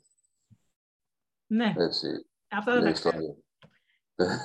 Αγαπώ όλα τα μέρη της Ελλάδας, τη Χίο επίσης. Πάρα πολύ. Ε, εγώ δεν είμαι από εκεί, αλλά για, πολλοί νομίζουν μου λένε καλά, είσαι από τη Χίο. Ε, λέω, Όχι, δεν είμαι από τη Χίο. Λέει καλά και τι με τη έχει πιάσει. Αλλά, ε, αλλά εμένα μου αρέσουν να πω την αλήθεια όλα, όλα τα νησιά αυτά. Έχω μια αιμονή με τα νησιά του Βορειοανατολικού Αιγαίου και τα Δωδεκάνησα. Ε, ένα προς ένα, ε, δεν ξέρω ποιο αγαπάω περισσότερο. Μάλλον ξέρω ποιο αγαπάω περισσότερο, αλλά είναι η Λέρο. Αλλά μετά τη Λέρο, μετά τη Λέρο είναι, αγαπάω εξίσου και την Σάμο και την uh, Λέσβο και τη Χίο. Είναι νησιά που, τα, που έχουν συνδεθεί με... Εγώ πιστεύω ότι υπάρχει και ψυχική σύνδεση. Με κάποιο λόγο, ας πούμε, προσωπικά εγώ γεννήθηκα, όπως είπα, στο, και μεγάλωσα στο Μεσολόγγι, αλλά από μικρή, πάρα πολύ μικρή, αγαπούσα πάρα πολύ την Κρήτη. Mm. Ό,τι ήταν με την Κρήτη, μου άρεσε. Τα, εννοείται ότι ε, τουλάχιστον τα χρόνια τα δικά μου, κάναμε βιτζέζο κορνάρο. Στο, ε, στο... Είναι μερικά μέρη που ποιος ξέρει τι, τι κουβαλάμε στο DNA μας. Εγώ όταν ας πούμε, πηγαίνω στα Ιωάννινα, ε, νιώθω ότι είμαι στον τόπο μου. Νιώθω μια συγκίνηση, λες και έχω...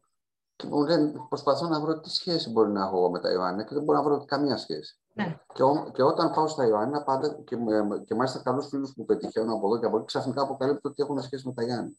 Δηλαδή, σαν κάτι να με σπρώχνει αλλά ξέρω πολύ καλά από τις ρίζες τη οικογενειακή από όλες τις πλευρές δεν έχω καμία απολύτω σχέση. Και όμως κάτι. Κάτι σημαίνει. Κάτι εγώ με την Κρήτη καθόλου. Και μάλιστα όταν πήγα πρώτη φορά εκεί πέρα πριν από πολλά χρόνια ε, και με περνάγανε διακριτικά. Τους έλεγα ότι δεν, είμαι, δεν είμαι από την Κρήτη, είμαι από το Μεσολόγγι. Και με την κεφαλονιά έχω το ίδιο. Και επειδή πολλά χρόνια ασχολιόμουν με την κεφαλονιά, είχα κάνει και ντοκιμαντέρ, mm-hmm. που μπορεί κανείς να το δει και στο YouTube. Ε, πολλοί νόμιζαν ότι είμαι κεφαλονίτης. Για χρόνια νόμιζαν όλοι ότι είμαι από την κεφαλονιά. Ναι. Επειδή υπάρχει και ένα επίθετο Χριστοφοράτος εκεί πέρα και τέτοια, τον μπερδεύανε και λέγανε Α, είσαι κεφαλόνι, πώς είναι στο φοράτο κανονικά και το έχει κόψει λίγο το. Ναι. Ε, αλλά ε, αυτή, στην πραγματικότητα, προσέξτε όμως, η κεφαλονιά μοιάζει πάρα πολύ με τα νησιά του Βορειοανατολικού Αιγαίου. Mm-hmm. Και μάλιστα η Σάμ, η, έχει τη Σάμι που σχετίζεται με τη Σάμμο. Ναι. Η κεφαλονιά σχετίζεται με τη Σάμμο. Mm-hmm. Δεν είναι δύο νησιά τα οποία δεν έχουν, παρότι είναι στις δύο άκρες της Ελλάδας, έχουν σύνδεση μεταξύ τους. Ναι, πολύ ωραία. Έχουν και τα ψηλά βουνά αυτά τα νησιά που είναι παράξενα για νησιά και έχουν και πράσινο, έτσι. Ναι. Οι κυκλάδες μου αρέσουν, αλλά δεν έχω νιώσει ποτέ για τις κυκλάδες αυτό το πράγμα. Μ' αρέσουν πάρα πολύ. Όλα οι κυκλάδες, όπου έχω πάει το ένα καλύτερο από το άλλο, έχω περάσει πολύ ωραία, αλλά αυτό το πράγμα που νιώθω σε εκείνα τα νησιά δεν, Γι' αυτό και κανένα βιβλίο μου δεν διαδραματίζεται στις κυκλάδες, άμα το προσέξετε. Ναι. Όλα είναι δωδε, ε, Δωδεκάνησα, Βορειοανατολικό Αιγαίο, Ιόνιο, Σικελία, ε, αυτά. Ε, νομίζω ότι αν δεν κάνω λάθος με τη Σικελία, ιδιαίτερα στα κάτω χωριά της Σικελίας, είναι ελληνόφωνα. Ναι, και υπάρχει και η Μάνια Γκρέτσια, η Μεγάλη Ελλάδα, που είναι η Καλαβρία και η Απουλία. Έχω αρχίσει και έχω πολλές σχέσεις τελευταία. Ε, έχω γεννηθεί στην Ιταλία hmm Αλλά δεν είχα μάθει δυστυχώς Ιταλικά και άρχισα να μαθαίνω εδώ και δύο χρόνια. Ε, και το όνειρό μου είναι να πάω να βρω και έναν τρόπο να μπορούσα να, να μείνω κάποιο διάστημα στις περιοχές αυτές των ελληνόφωνων χωριών ε, για να κάνω κάποια έρευνα περαιτέρω, γιατί έχω διαβάσει αρκετά. Mm-hmm. Υπάρχουν και φίλοι μου πλέον που μένουν ε, στις περιοχές αυτές. Υπάρχει μια εκπληκτική Ελληνίδα εκπαιδευτικός, η κυρία Βασιλική Βούρδα, που μαθαίνει ελληνικά στους ε, Ιταλούς του Ρίγιου της Καλαβρίας και κάνει και πολύ ωραίες ε, εκδρομές της Εναγής, ακόμα και εμείς αν θέλουμε να πάμε δηλαδή. Και έχω και φίλους ε, άλλους που, είναι σε, που συνεργαστήκαμε σε ένα ευρωπαϊκό πρόγραμμα από την Καλαβρία και ε, θα πάω και το φθινόπωρο κατά πάσα πιθανότητα για ένα άλλο ευρωπαϊκό πρόγραμμα πάλι στην Καλαβρία. Ε, γενικά το έχω και θέλω να πάω και στην Κελία να κάνω όλο το γύρο. Γιατί έχω δει μόνο την Κατάνια και τις Σιρακούσες. Ναι, έχουν και ωραία παραμύθια. Είχα μάλιστα παρουσιάσει μερικές ναι. Φορές ελληνόφωνα παραμύθια της... Ε, έχουμε, επειδή στο το ευρωπαϊκό πρόγραμμα που λέω που κάνουμε με το Μουσείο Σχολικής Ζωής και Εκπαίδευσης έχει να κάνει με ε, τρέιλερ για βιβλία, αξίζει να μπείτε να τα δείτε. Ένα από τα τρέιλερ που έχουμε κάνει είναι αυτά, ελληνόφωνα παραμύθια της Καλαβρίας. Ναι. Ε, λέγεται EU Read and Art η σελίδα και μπορείτε να δείτε τα τρέιλερ και τα δικά μας που έχουμε κάνει και για Έλληνες. Και έχουμε βάλει και την Πινελόπη στοιχείο στα τρέιλερ. Ναι. Έχουμε βάλει το Μαουτχάουζεν του Καμπανέλη, έχουμε βάλει το, το Λάθος του Σαμαράκη και ναι. ξένα βιβλία, όχι μόνο Έλληνες συγγραφείς. Προσεχώς ετοιμάζουμε το «Έξι νύχτες στην Ακρόπολη» του Σεφέρη. Έχουμε κάνει μια λέσχη ανάγνωσης και τα βιβλία που συζητάμε εκεί τα φτιάχνουμε τρέλερ και τα βλέπει όλη η Ευρώπη τελικά. Ναι. Να ρωτήσω και κάτι άλλο το που μου έχει κάνει εντύπωση. Ε, το βιβλίο του Άντερσεν, το πρώτο παραμύθι του Άντερσεν, το Σπαραματσέτο, πώς το ανακάλυψες και... Α, όχι, αυτό, δεν, αυτό είχε κυκλοφορήσει τότε ότι βγήκε, βρέθηκε ένα χαμένο παραμύθι του Άντερσεν και τότε είχα πολύ, συνεργαζόμασταν πολύ με μια φίλη από την Κρήτη την ε, Χριστίνα τη Μαρκουλάκη, που είχε ένα από τα καλύτερα φροντιστήρια αγγλικών στο Ηράκλειο και με είχε καλέσει. Δεν με, αυτή δεν είναι απλά μια καθηγήτρια αγγλικών και η μητέρα της, κυρία Μαρκάκη. Είναι άνθρωποι που δίνουν έμφαση σε πράγματα. Εκεί γνώρισα τον ε, Γιάννη το Φαρσάρι που είναι το Open Book. Εκεί γνώρισα τον, ε, αχ, τον που έχει γράψει ο άνθρωπος στο νησί, ο Νίκος, ο, ο πολύ πασίγνωστος. Έβγαλε και το βιβλίο τώρα με το, με το ποντίκι, το... Αχ, μου. Τώρα θα τρελαθώ. Τέλος πάντων. Ναι. Αυτή, στο τέλος της χρονιάς πάντα, έκανε εκδηλώσεις για τους μαθητές της με ποικιλία θεμάτων και με είχε καλέσει και κάναμε παραμύθια με τη μαγική τράπουλα. Ε, και έτσι, όταν βγήκε αυτό το... Είχε γνωρίσει και τη Στεφανία, έτσι, που, λόγω της τράπουλας.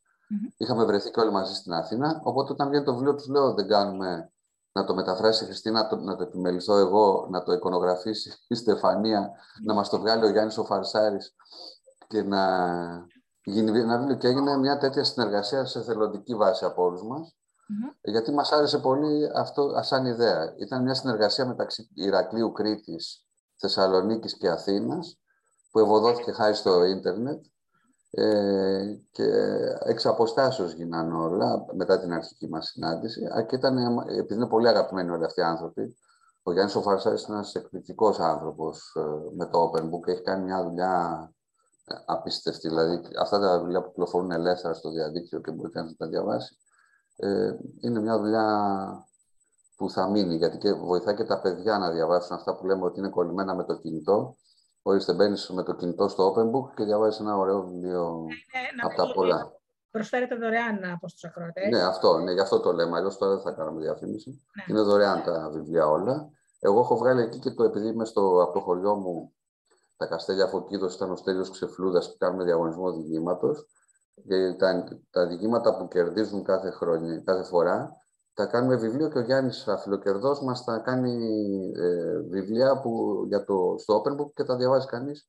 Πολύ όμορφα. Τα κατεβάζει ελεύθερα, το οποίο είναι πάρα πολύ σημαντικό. Δεν μου έχει πει ποτέ, όχι. Τον παίρνω τηλέφωνο που λέω Γιάννη, θα μου κάνεις μια χάρη, μου λέει για πες. Λέω, έγινε ο διαγωνισμός και έχουν βγει αυτά να σου στείλω. να μου τα... Ναι. Και, το, και κάνουν όλοι και τη γραφιστική δουλειά τα πάντα. Έτσι. Εγώ δεν κάνω τίποτα. Εγώ τους στέλνω τι εξώφυλλο θέλω, ποια είναι τα κείμενα και πάνε με τον άνθρωπο που συνεργάζεται αφιλοκερδός και μας κάνουν αυτή την uh, τρομερή ναι, εξυπηρέτηση. Ναι, κάνουν αφιλοκερδός πράγματα, δημιουργούν και πολιτισμό. Ε, ναι. Βέβαια, απ' την άλλη, να πούμε ότι θα έπρεπε οι άνθρωποι όπως εσύ και όπως όλοι αυτοί, θα έπρεπε να στηρίζονται κιόλας. Γιατί ε, ναι, αυτό είναι μια άλλη ιστορία. Και το άλλο, πάω σε ένα σχολείο και μου λένε, το λένε πολλές φορές. Το έχουν πει πολλοί συγγραφεί. Δεν είναι κομίζω πλάφκα στην Αθήνα. Mm. Ε, μου λέει, γιατί δεν μας τα χαρίζετε τα βιβλία σας; Λέω μάλιστα, ωραία. Να σε ρωτήσω, λέω εγώ κάτι. Μου λέει ναι, τι δουλειά κάνει ο μπαμπάς σου, μου λέει υδραυλικός. Ωραία, λέω κοίτα να δεις. Μένω στην Αγία Παρασκευή, οδό Κυλιανού 2022 και επειδή μου έχουν χαλάσει τα υδραυλικά, θα έρθει μια μέρα ο μπαμπάς σου, θα μου τα φτιάξει και μόλις τελειώσει θα του πω ότι είναι καταπληκτική δουλειά που κάνετε. Πάρα πολύ ωραία. Σας ευχαριστώ, γεια σας. Λέω, θα είναι ευχαριστώ ο μπαμπά σου, όχι. Μου λέει, λέω, τι θα θέλει. Μου λέει να πληρωθεί. Ε, λέω, και οι συγγραφείς πρέπει να πληρώνουν του φαινόταν αδιανόητο να φτιάξει μια βρύση κάποιος και να μην πληρωθεί, αλλά του φαινόταν απολύτως λογικό ένας συγγραφέας που φάει ένα χρόνο να γράψει ένα βιβλίο να του το χαρίσει. Ξέρεις, πραγματικά, ε, δεν ξέρω αν γνωρίζεις, μια, δεν θα πω το όνομα, μια παγκόσμια πλατφόρμα που ανεβάζουν PDF βιβλία, τα οποία ε, έχουν σκανάρει γνωστά βιβλία γνωστών συγγραφέων και κυκλοφορούν ελεύθερα, όπου μπαίνεις μέσα ε, με μία συνδρομή της τάξης των 8 ευρώ το μήνα και κατεβάζεις όσα βιβλία θέλεις. Τέλος πάντων, κάποια στιγμή λέω, δεν μπορεί, ρε παιδάκι μου, το ξέρει ο συγγραφέας αυτό. Και χωρίς ε, από πρωτο, δική μου πρωτοβουλία, ε, στέλνω ένα μήνυμα σε ένα πολύ γνωστό συγγραφέα και του λέω: Συγγνώμη που σε ενοχλώ. Έχεις ιδέα γι' αυτό; Ο άνθρωπος έπαθε. Ε, μιλάμε, όχι μόνο έμεινε άναυδος. Στην αρχή, από τη σύγχυση του μου λέει: Δική σου είναι πλατφόρμα. Λέω: Καλέ, αστείευεσαι και θα στο έστελνα. Είναι παγκόσμιο παγκόσμια. Ε, έκανε κίνηση γη και ουρανό, μπήκανε μέσα και βρίσκουμε κάτι βιβλία τα οποία κυκλοφορούν. Καλά, δεν λέω και τα εξαντλημένα. Εντάξει. Μιλάμε όλη η δουλειά των ε, ε συγγραφέων ανεβαίνει τώρα. Δηλαδή, μπορώ εγώ λόγω χάρη να ε, σκανάρω το βιβλίο σου, Είναι πανεύκολο πια. Τώρα είναι αστεία υπόθεση. Λοιπόν, και να το ανεβάσω δωρεάν στην πλατφόρμα με αντάλλαγμα να μπορέσω να κατεβάσω τέσσερα βιβλία δωρεάν πάλι. Ναι, Μέχρι να με πάρει είδηση. Που δεν θα πάθω τίποτα. Δηλαδή... Ε, εδώ πέρα στην Ελλάδα, με τα, ε, να πούμε και το άλλο, γιατί έχω γράψει ένα άρθρο τώρα το Σάββατο που κάποιοι συνάδελφοι θα με μισήσουν μάλλον και κάποιοι εκδοτικοί και ακόμα περισσότερο. Ε, πολλοί εκδοτικοί και έχουν πάει για τακτική να μην καταβάλουν δικαιώματα. Πολύ άσχημα αυτό. Και οι συγγραφείς ε, και το συζητάγα και μου λένε και καλά, γιατί δεν αντιδράτε. Εγώ δεν έχω πέσει σε τέτοιο θέμα, οπότε δεν μπορώ να πω γιατί, τι θα έκανα. Ε, αλλά το γεγονός είναι ότι δεν θα έκανα τίποτα. Γιατί, γιατί θα έπρεπε να πάρω ένα δικηγόρο πνευματικών δικαιωμάτων που είναι ελάχιστοι μετρημένοι στα δάχτυλα. Οι άνθρωποι ε, πρέπει να κάνουν μια πολύ σημαντική δουλειά. Ακόμα και ο φίλος σου να είναι αναγκαστικά πρέπει να πάρει λεφτά, γιατί έτσι είναι ο νόμος. Δηλαδή, ένας δικηγόρος που αναλαμβάνει μια υπόθεση δεν μπορεί, επειδή είναι φίλος σου. Εγώ έχω φίλους δικηγόρους άπειρους που θα μου λέγανε Κώστα για σένα τι θες, ας πούμε, όπως εγώ θα τους κάνω κάτι αντίστοιχο. Αλλά είναι υποχρεωτικό. Λοιπόν, θα πληρώσει ένα σκασμό λεφτά σε δικηγόρους με άγνωστο αποτέλεσμα ε, και με άγνωστο ορίζοντα ε, απόφασης δικαστήριου. Έχω κάνει εγώ μια αγωγή για ένα θέμα στο Υπουργείο Παιδείας πριν από 13 χρόνια και δεν έχει εκδικαστεί ακόμα τελικά. Ναι. Λοιπόν, τώρα πας με έναν εκδοτικό οίκο και ψάξε τώρα να βρεις εσύ άκρη. Οπότε, ποντάροντας αυτό, ναι. Όχι όλοι, έτσι μην, δεν, μην τα πάμε τα ξερά με τα φλωρά. Υπάρχουν σοβαρότατοι εκδοτικοί εκεί που μέχρι τελευταίου ευρώ κάνουν τη δουλειά τους όπως πρέπει. Αλλά δεν μπορεί να συγγραφέα. Δεν τηρούνται συμβατικές υποχρεώσεις. Ε, ναι. όλα αυτά τα έχω γράψει. Ε, ε, έχω ακούσει ακόμα χειρότερο. Όταν ε, έκλεισε ένας πολύ μεγάλος εκδοτικός οίκος, αντί να πάει να κάνει μια καθάριση να δώσει συγγραφή στα βιβλία τους, τα πούλησε ως στόχ σε άλλον ο οποίος τα πουλέγε και έτυχε να έχω μια φίλη πάρα πολύ γνωστή και πολύ καλή συγγραφέα. Ε, το βιβλίο της το κάνανε στο σχολείο του γιού μου. Που σημαίνει ότι κάνανε όλα τα τμήματα, 150 παιδιά. Της λέω, μιλάμε στο τηλέφωνο, της λέω, άντε, εσύ. Τυχερή σε πήραν 150 παιδιά, όλο και κάτι θα πάρεις από δικαιώματα. Μου λέει, δεν κατάλαβε, δεν θα πάρω τίποτα. Τι λέω, τι; Μου λέει, τα πούλησε τα βιβλία μου χωρίς να κάνει καμία καθάριση και αυτά τα βιβλία τώρα τα έχουν βρει, τα πουλάνε στα βιβλιοπολία νόμιμα αλλά είναι αυτό που λέει κάποιος ότι είναι νόμιμο, είναι και ηθικό. Αλλά αυτή δεν παίρνει ούτε ε, ένα ευρώ, δεν έχει πάρει. Να μιλάμε να πουλούνται ε, δύο και τρεις χιλιάδες αντίτυπα τώρα. Αυτό που λες, θυμάμαι πριν από 5-6 χρόνια, νομίζω, αν δεν κάνω λάθος, ε. Ναι. Που έκλεισε ένας εκδοτικός. Είναι πολύ γνωστός εκδοτικός, οίκο πασίγνωστο. Ε, έβγαλε στο Facebook έτσι μια. Το δεύτερο που έχω αντίσει εγώ μεγάλη τεράστια είναι όπου πουλάνε τα βιβλία στο σούπερ μάρκετ. Διαφωνώ κάθετα τα βιβλία πρέπει να στηρίξουμε το βιβλιοπωλείο. Το ναι. βιβλιοπωλείο είναι το α και το ω. Ο βιβλιοπόλης ο καλός είναι αναντικατάστατος. Δεν δηλαδή, ε, είχα στοιχείο που λέμε, έχει ένα πάρα πολύ ωραίο βιβλιοπωλείο την Πηξίδα, που ήταν η παλιά υπεύθυνη, τώρα έχει φύγει. Πήγαινες εκεί πέρα και της έλεγες: Κοίτα να δεις, Μαρία, είναι ένα βιβλίο πράσινο που το έχει γράψει κάποιος που μάλλον είναι από τη Λατινική Αμερική. Και λέει κάτι για. Λες τώρα αυτό που άκουγα εγώ να, να τη ρωτάνε κάτι τέτοιο και τους έλεγα Α, μάλιστα, ναι, πάω να το φέρω. Παπ, το βρίσκεις στο ράφι. Γιατί ήξερε. Εμένα ο βιβλιοπόλης μου είναι... Άκουγα να τη ρωτάνε διάφορα. Πήγαινε ο άλλος και λέει: Έχω ένα παιδί που είναι 8 χρονών και δεν διαβάζει. Τι να, με τι να ξεκινήσει. Άμα πάει τώρα στο, σε κάποια μεγάλη αλυσίδα που γνωστή και μη εξαιρετέα ή πάει σε, στο σούπερ μάρκετ, θα του πει ο κακομοίρη υπάλληλο που πουλάει ε, μπανάνες, ποιο βιβλίο να πάρει. Εγώ, το, δεν... εγώ το λέω όλους και σε κάθε εκπομπή να υποστηρίζει τα μικρά βιβλιοπολία, κάνουν σοβαρή δουλειά. Εμένα ο δικός μου βιβλιοπόλης είναι φίλος μου. Ε. Στο ζωγράφο Τρυποκάριτο, του λέω και να μην το έχει το βιβλίο, του λέω: Ξέρεις κάτι, Αλέξανδρε, θέλω αυτό. Ή ξέρω εγώ, μπες στη σειρά, βγαίνει το βιβλίο το τάδες στην τάδε, την τάδε ημερομηνία.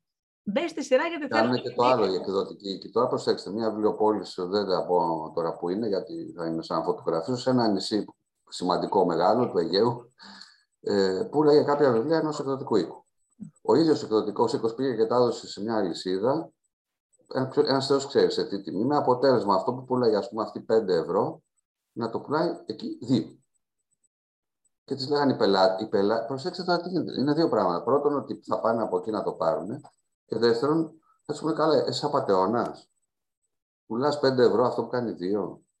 Δεν καταλαβαίνετε τη διαφορά. Είναι πώ πάμε ξέρω, στο, στη λαϊκή και κάνει ντομάτα ένα ευρώ και πας σε ένα μαγαζί και σου δίνει 5 ευρώ. Λες τώρα μας δουλεύει ο άνθρωπος με εσωροκέρδια. Ο άλλος που πουλάει ένα ευρώ.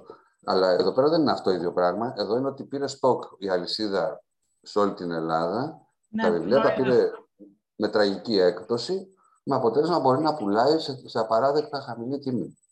Αυτό επίσης έπρεπε να απαγορεύεται. Ναι, το ξέρω για το πράγμα. Μιλάμε τώρα για διαφορά και 5, από 5 έως και 10 ευρώ σε ένα βιβλίο. Ναι, και εμείς τώρα όλοι, τώρα παίρνω τη μεριά του αναγνώστη. Εγώ, εγώ έχω οικονομικά δυσκολίες. Όταν θέλω να πάρω πολύ ένα βιβλίο, άμα δω ότι ο άλλος το έχει 2 ευρώ, ενώ το άλλος το έχει 10, ε, θα πάω να το πάρω με τα 2 ενώ, ξε, ε, ενώ όσοι μου κάνω κακό. Το ξέρω ότι δεν είναι σωστό αυτό που θα κάνω, αλλά θα το κάνω. Γιατί δεν έχω την οικονομική δυνατότητα. Ειδικά, αν έχεις παιδιά και τους παίρνεις πολλά βιβλία, τα έξοδα κάθε μήνα είναι πολλά.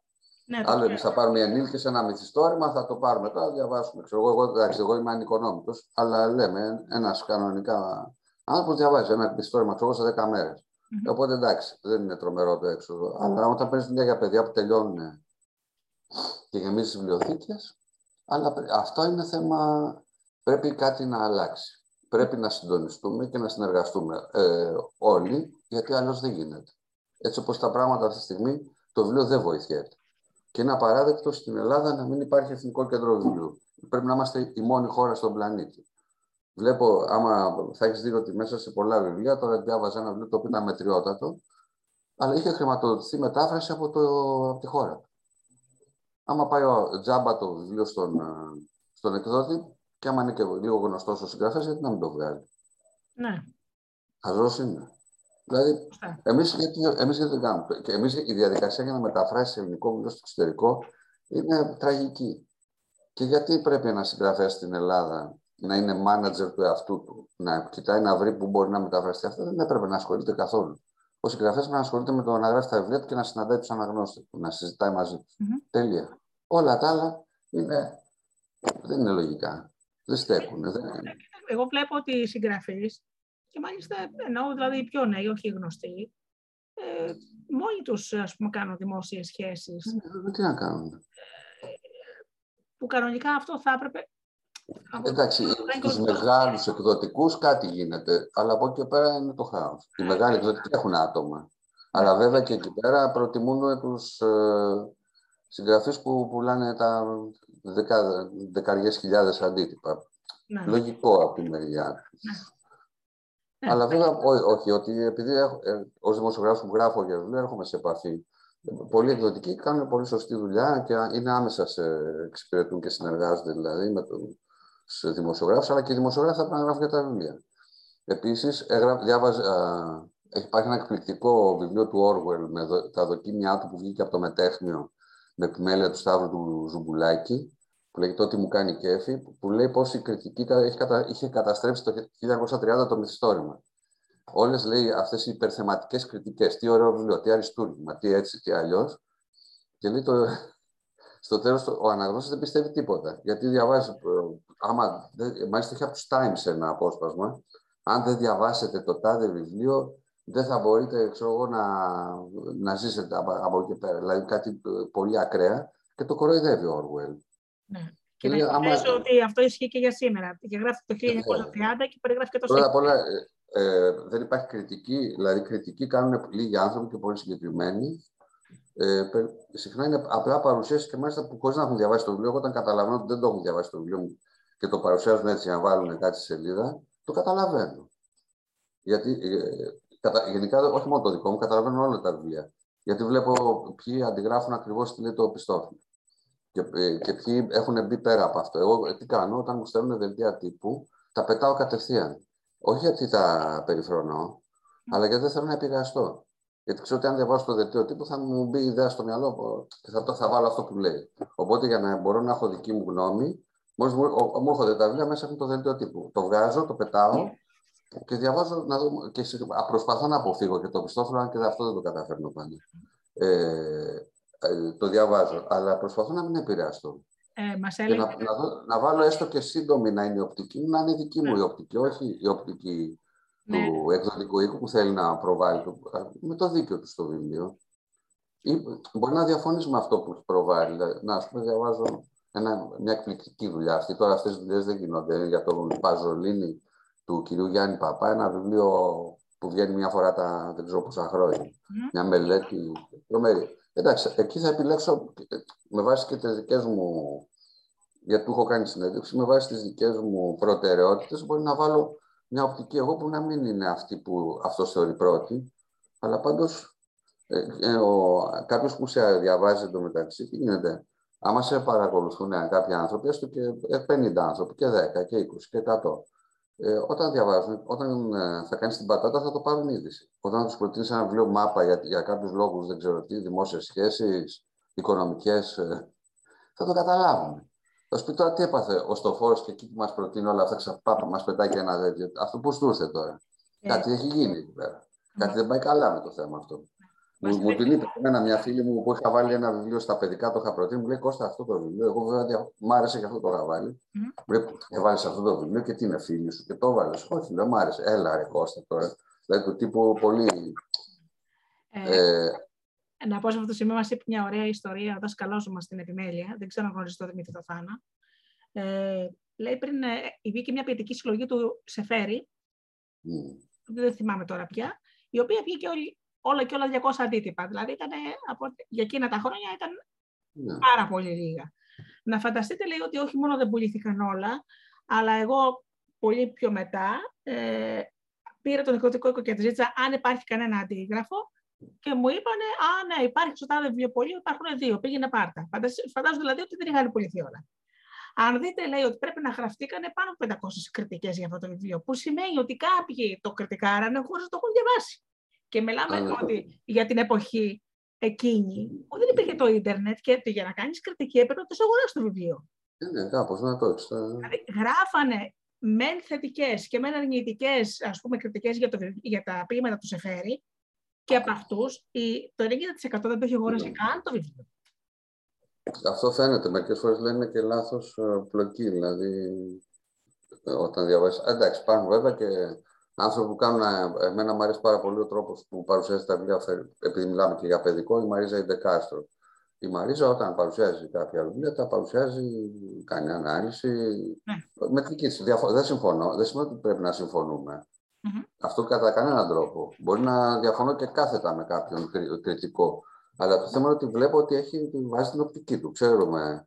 Και ακόμα πιο ωραίο θα ήταν να διαφωνούμε για βιβλία. Μακάρι να διαφωνούσαμε με ωραίο τρόπο κόσμιο και με επιχειρήματα, θα ήταν πολύ ωραίο. Να μου πει κάποιος καλά, ρε φίλε, άσε μας τώρα με την Πινελόπη Δέλτα, αλλά να μου εξηγήσει, να μου πει είναι ξεπερασμένη.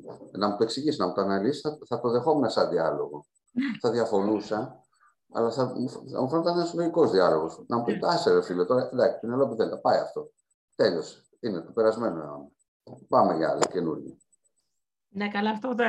Εγώ δεν Εννοώ μπορεί, ναι, λέω ότι μπορεί να έχει. Ε, θα το δεχόμουν αν είχε επιχειρήματα και οπτική. Ή να, υπάρχει κάποιος που μπορεί να σου πει και, και έχει το δίκαιο του ότι ας πούμε στα μυστικά του Βάλτου το παράκανε εναντίον των Βουλγάρων. Αλλά βέβαια αν τοποθετήσεις το βιβλίο στην εποχή του, το κατανοείς. Αν τώρα πάρεις φράσεις του βιβλίου και τις πετάξεις σήμερα, θα λες αυτή ήταν. Ε, Γίνεται χρόνια σε όλα τα βιβλία, ε, ναι. Δηλαδή, Απομονώνουν κάποια κομμάτια και τα παρουσία. Δηλαδή, που μπορεί ο καθένας να βγάλει άλλο νόημα. Οπότε mm. Ναι. και άποψη κιόλας. Ναι, βλέπει, η Πινελόπη δεν τα είπε αυτό. Δεν είπε αυτό. Είπε μέσα στο βιβλίο Τα μυστικά του Βάλτου σε αυτό το, το πράγμα το οποίο το είπε στη συγκεκριμένη. Ακριβώς. Κάτω από αυτές τις συνθήκες που γινόταν εκείνο στην Ελλάδα. Ναι. Που οι Βούλγαροι τότε, η αλήθεια είναι ότι και μέχρι το, τον πόλεμο του, μέχρι την κατοχή, ήταν η χειρότερη κατοχή. Φεύγαν από τη Θράκη να γλιτώσουν από τους Βουλγάρους. Mm-hmm. Για να πάρουν του Γερμανούς. Δηλαδή τόσο χάλια ήταν. Yeah. Γιατί οι Βουλγαροί δεν είχαν απλά βλέψεις όπως οι Γερμανοί να μας έχουν κάτω από την πότα τους για ένα διάστημα. Οι Βουλγαροί είχαν βλέψεις να μείνουμε για πάντα. Ε, πήγαιναν υποχρεώνανε να αλλάξουν τα ονόματα. Απαγορεύανε τη διδασκαλία της ελληνικής γλώσσας. Αυτά δεν τα κάνουν οι Γερμανοί. Κάνανε χειρότερα σε άλλους τομείς, αλλά όχι αυτά. Ε, λοιπόν, οι Βούλγαροι μέχρι το 1944 ήταν αυτό που λέει Πινελόπη Δέλτα. Τι να κάνουμε τώρα.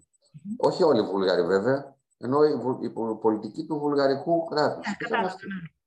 Ναι. Οπότε και έβαζε κόσμο να τα κάνει αυτά. Δηλαδή δεν γινόταν μόνα τους, δηλαδή δεν, δεν πήγανε ευγενικά να πούμε καλά, μπορείτε να εκβουλγαριστείτε παρακαλώ. Ναι. Πήγαιναν και τους φάζαν, τους σκοτώναν, του βασανίζαν. Ναι. Και εκεί στο, στα Γιάννητσα γινόταν ε, τέρατα και, και οι Έλληνες κάνανε, εντάξει. Αλλά... Σωστά. Λοιπόν, για να ξανάρθουμε λίγο στο βιβλίο, ένα πράγμα που μου άρεσε και με εντυπωσίασες πραγματικά είναι που μας έχεις ολόκληρη συνταγή για τριαντάφυλλο γλυκό.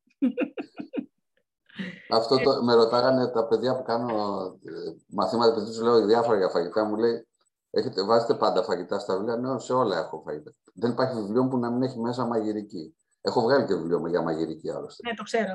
Αλλά Αυτό το κατάφυλλο γλυκό δηλαδή. Εντυπωσιάστηκα. Λέω, τι στο καλό το φτιάχνει; Ε, Όχι, αυτό το ε, μαγειρεύω γενικά. Ναι. Το γλυκά βιταλιού δεν το έχω, δεν κάνω καλά. Ε, στα υπόλοιπα είμαι εντάξει. Στα, να σας κάνω ναι. το τραπέζι μια φορά εδώ στο Βεβαίως. Αλλά μου έκανε εντύπωση ότι ε, το περιγράφεις με ωραίο τρόπο. Δηλαδή, να πει ε, οι άλλοι το παίρνουν και φτιάχνουν τώρα τριαντάφυλλο γλυκό. Αυτό είναι, να πω την αλήθεια, υπάρχει μια καταπληκτική χιώτισσα φίλη μου, η κυρία Βάσο Κριτάκη, η οποία έχει βγάλει και βιβλία με χιώτικε συνταγές, καταπληκτικά και μάλιστα ένα πολύ ωραίο.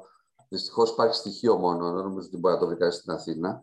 Είχε κάνει το πολύ έξυπνο, ήταν ένα σαν κουτί και ήταν σε καρτέλες συνταγές μέσα. Οπότε δεν θέλεις να μαγειρεύει πλαστικοποιημένη καρτέλα, τη βάζεις μπροστά σου και πάπικα μαγειρεύεις. Οπότε η συνταγή ουσιαστικά είναι αυτή είχε βρει, μάλιστα είχε μελετήσει παραδοσιακέ συνταγέ από τετράδια που είχαν γιαγιάδες κτλ.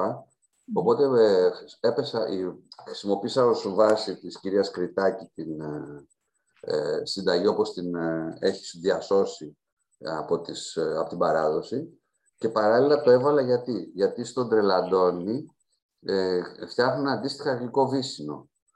Οπότε λέω, αφού αυτοί κάνουν στον Τρελαντώνη γλυκό βύσινο, εγώ θα κάνω στοιχείο γλυκό τριαντάφυλλο γιατί είναι το σήμα κατά τεθέν. Είναι υποτίθεται αυτό με το οποίο ο, ο μάγειρας του Σουλτάνου τον έκανε σκλάβο του, ας πούμε, ο, ο χιώτης μάγειρας. Ναι. Με το γλυκό τριαντάφυλλο και τα λουκούμια. Ναι. Ε, γιατί αλήθεια είναι ότι αν φας καλό χιώτικο γλυκό τριαντάφυλλο, βέβαια έφαγα να πω, θα πικράνω τους χιώτες, το καλύτερο γλυκό τριαντάφυλλο που έχω φάει το έφαγα στην Αστυπάλα.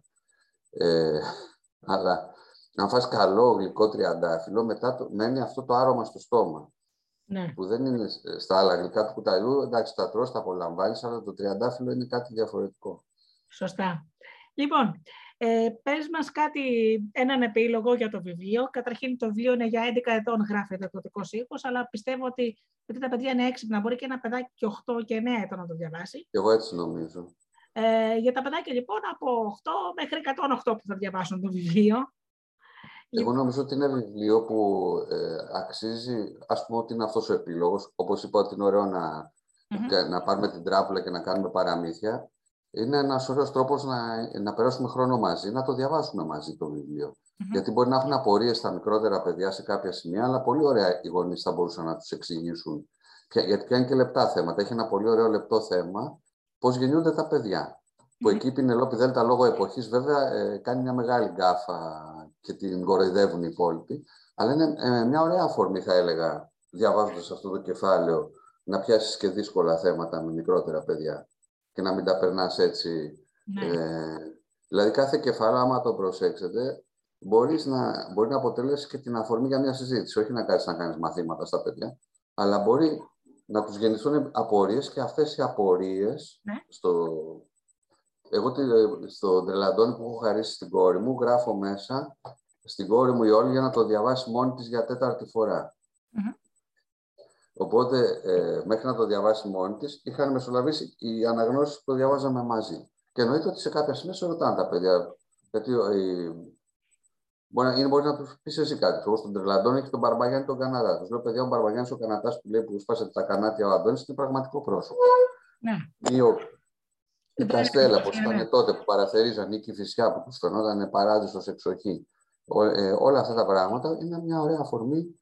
Οπότε εγώ θα έλεγα. Και να σας δω στοιχείο που λογικά θα είναι αρχές την πρώτη εβδομάδα του Αυγούστου, ε, κατά πάσα πιθανότητα στη βιβλιοθήκη Κοραής, ακόμα δεν ξέρω ακριβή ημερομηνία, να το συζητήσουμε όλοι μαζί εκεί το βιβλίο. Και να φάμε. Ναι. Ε, έχω, είχα χορηγό στην τελευταία παρουσίαση ούζος του Πάκη, οπότε οι γονείς μπορούν να έρθουν να πιούν τα ουζάκια τους και να είμαι με τα παιδιά να συζητάμε και να κάνουμε παραμύθια. Πολύ ωραία. Και κάτι θα ήθελα ακόμα τελευταίο να μας πεις. Τι έχεις να πεις για τα παιδιά που θέλουν να κάνουν την προσπάθεια να γράψουν κάτι δικό τους; Εγώ νομίζω ότι πρέπει να το προσπαθήσω. Έχω πολύ πρόσφατο και πολύ καλό παράδειγμα. Mm. Πριν από μόλις τρεις μέρες, μια κοπελίτσα 14 ετών που έχω μαθήτρια σε ένα εργαστήριο που κάνω αυτόν τον καιρό, mm. έλεγε πάρα πολύ ωραίες ιδέες για το παραμύθι. Της λέω, εσύ γράφεις, ε; Λέω, όχι. Της λέω, τι; Σοβαρολογής, της λέω. Να γράψεις. Έτσι. Mm. Την άλλη μέρα έρχεται και μου φέρνει ένα εκπληκτικό κείμενο που θα σου έλεγα να το διαβάσεις, το έχω βάλει στο blog μου την παράμεθο κουζίνα. Ε, θα το διαβάσω. Ότι μια 14χρονη το δικό μας κόσμο. Πολύ μικρό. Παραμύθι. Άμα το διαβάσεις, θα... η, η, κυρία που έχει το χώρο εκεί που κάνουμε τις συναντήσεις, είχε έβαλε τα κλάματα. Είναι εκπληκτικό και το έγραψε ένα κορίτσι που κλείνει τώρα τα 14 αύριο μάλιστα. Ε, και να πω ότι ε, ε, με το Δήμο Χαλανδρίου πέρσι και πρόπερσι, το λέω επειδή είναι δωρεάν επίσης. Λέω, προτείνω τα δωρεάν πράγματα λοιπόν. Κάναμε εργαστήριο πρόπερσι για το Σαμαράκι και πέρσι για τη Φακίνου, όλη τη χρονιά, που ήταν ουσιαστικά δημιουργικής γραφής και, και ζωγραφικής. Οπότε οι μαθητές μας κάνανε, μεγαλουργήσαν στην κυριολεξία. Το ένα μας έργο μπορεί να το δει ο καθένας ελεύθερα είναι το δέντρο του Αντώνη, εμπνευσμένο από το Σαμαράκι και υπάρχει στο Open Book ελεύθερα. Μπορείτε να διαβάσετε την κοινή ιστορία που φτιάξανε όλα τα παιδιά μαζί. Να δείτε τι μπορεί να, πού μπορεί να πάει η φαντασία άμα την αφήσεις ελεύθερη και αν τη βοηθήσεις λίγο. Εγώ αυτό που λέω στα παιδιά είναι: Εγώ δεν σας κάνω να γράψετε καλύτερα. Εγώ σας δίνω ένα σπροξηματάκι απαλό. Αυτό που, που μπορείτε να κάνετε και θα το κάνετε, εγώ απλά σας λέω: Έλα, κάντο τώρα. Μην το αφήνεις.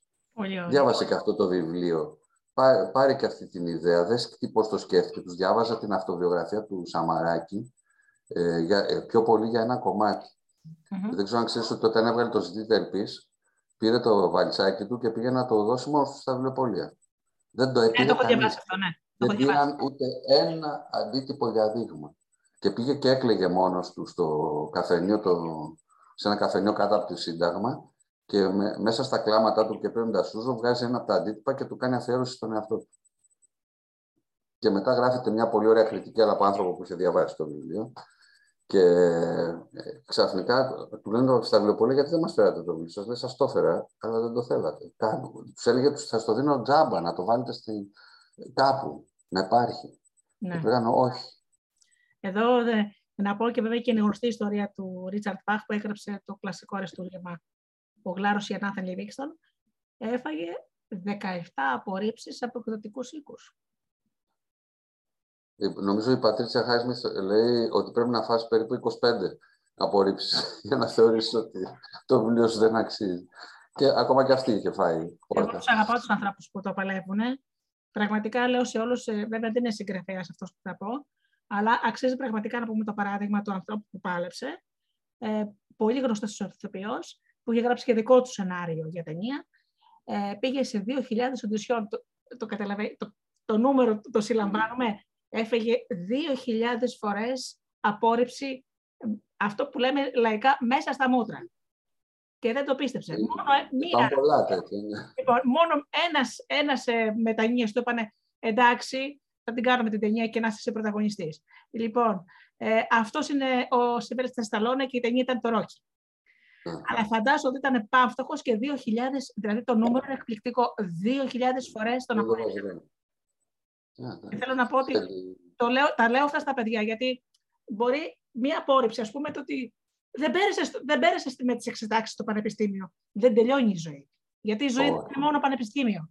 Απλώς πρέπει να έχει κανείς, να, απ' την άλλη, να, να, να μην τους δημιουργεί και ψεύτικες ε, ελπίδες που δεν ισχύουν, Δηλαδή, με τα παιδιά είναι πολύ λεπτό το θέμα, γιατί ούτε πρέπει να τα απογοητεύσεις, αλλά ούτε να, να, ένα παιδί που μπορεί να γράφει όπου, φυσιολογικά, όχι κάτι. Το, κάτι καλό θα το γράψει πάντα. Δηλαδή, τα παιδιά πάντα κάτι θα σε εκπλήξουν.